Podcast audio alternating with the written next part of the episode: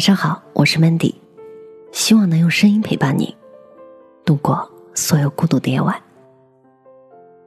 太懂事儿的姑娘没有好下场。在我二十多岁的时候，我特别仰慕那些面面俱到的成熟女性。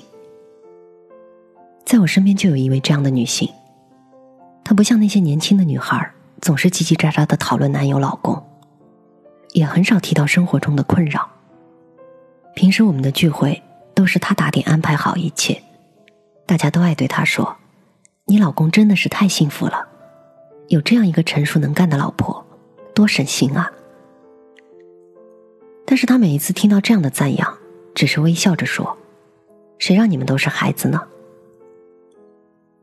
后来我们熟了，我去过他家几次，真的是井井有条，一尘不染，植物都长得郁郁葱葱的。厨房的餐具整整齐齐的。可是去了几次之后，我竟然一次都没有见过他的先生。于是我就问他：“你先生很忙吗？”他说：“对的，我们已经习惯了这样相敬如宾的生活了。”我又问道：“那这样的婚姻是你想要的吗？”他说：“他曾以为有了家，他可以把整个家打理好，他就会拥有完美的婚姻。后来却发现。”他越来越能干，而先生却没有比以前更爱他。两个人甚至连吵架都吵不起来，不在一起反而都觉得轻松了，同处一室反而都觉得很累。然后他特别认真的跟我说：“你还年轻，以后一定要找一个不需要你那么成熟的男人，这样的生活真的过得很累的。你不知道我有多羡慕那些可以在男人面前任性撒娇的女人。”这句话让我震动很大。人们常以为成熟才是经营好感情的根本，但是太过成熟理性，往往那就不是爱了。在《欢乐颂》里，其他三朵金花都支持了安迪这对 CP，唯一只有妖精支持小包总，因为他可以让安迪笑。在原著里，安迪这对 CP 就是无法跨越身体接触这一关，每次都会拿工作来当挡箭牌，拒绝他。最后，他只好把全部身家都摆在他面前。他不是没有动心的，可是很快他就恢复了理智。为什么呢？因为他太过于成熟，他活得太理性，他没有办法在他面前彻底放松下来。这样的精神负累实在是太重了。可他和包一凡在一起，身体竟然不自觉的柔软了。小说里写，两人不知道吻了多少次。安迪有生以来第一次恨自己做的马不停蹄的工作表。电视剧的结尾，很多人都被安迪和包子在海边的镜头秒到了。那样的安迪，就是一个很纯粹的女人，不是什么女强人，也不再冷若冰霜。她和普通恋爱中的女人其实没有什么不同。这就是爱情的真相。不管多么成熟理性的人。在真正喜欢的人面前，都是有一些蠢，有一些笨的。如果一切都保持着理性思考，处处以成熟懂事来要求对方，那只是因为不走心、不动情而已。再成熟的女人，如果真的爱，情绪必然会波动，会跟男人无理取闹，会希望像个少女一样的分享她心里的那个小女孩。在过了多年成熟的相敬如宾之后。文章开头提到的那位姐姐，终于选择了离婚。现在她的朋友圈里再也不是岁月静好、一尘不染的房间了。她的旅行照片竟然有各种我没有见过的表情，有做鬼脸的，有跳跃的。她也不再穿那些高冷成熟款，她看起来年轻了很多。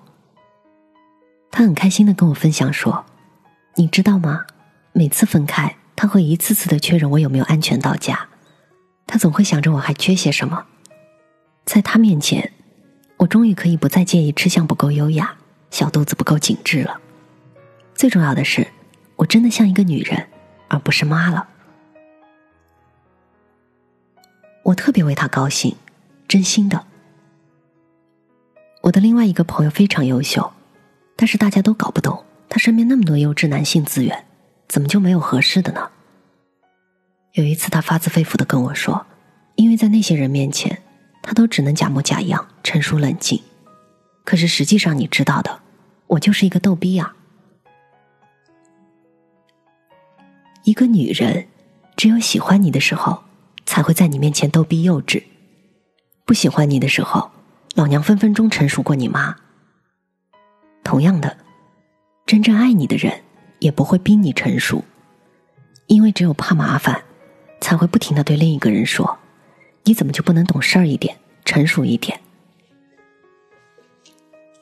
我认识一个男孩，他以前和女朋友异地恋。两个人相距两个小时的车程，女朋友问他这周来不来看他，他说坐车太累了，下个月吧。女朋友想打个电话，他说正在忙，懂事儿点。于是整个恋情他们只见了五次，打了不超过十次的电话。现在男生有了新女友，每周坐三小时的车去看新女友。一个人喜欢你，其实并不需要你一直那么成熟懂事。当然了。一个人需要成熟，可那是处事的成熟。两个人关起门来，一个扮演甲方，一个扮演乙方，聊个天都要弄得像双边会谈，这样的日子要怎么过呢？我见过的最特别的一对夫妻，两个人在外面都是各种精英模样，可是回到家里，一个喜欢买日本手办，一个超喜欢阿拉蕾，他们在一起真的是天造地设。所以说呀，喜欢你的人会知道你的冷静背后其实是孤独；喜欢你的人会知道你的理性背后是疲惫；喜欢你的人会更喜欢你不为人知的一面。他知道，只有最亲密的人才能让你坦然放下那些担心害怕，露出最幼稚天真的一面。我是主播 Mandy，在每一个孤独的夜晚。我用声音陪伴你，希望从此你的世界不再孤独。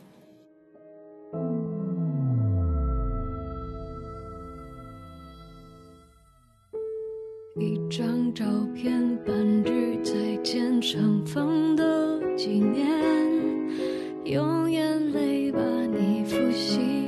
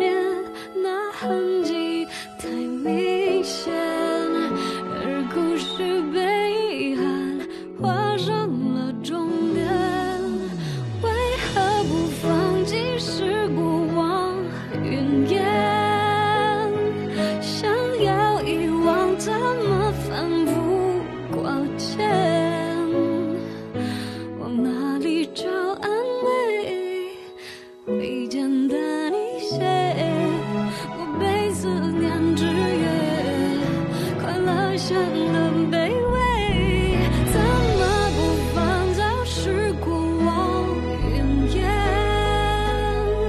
越想遗忘越是反复挂牵而你在心里面要怎么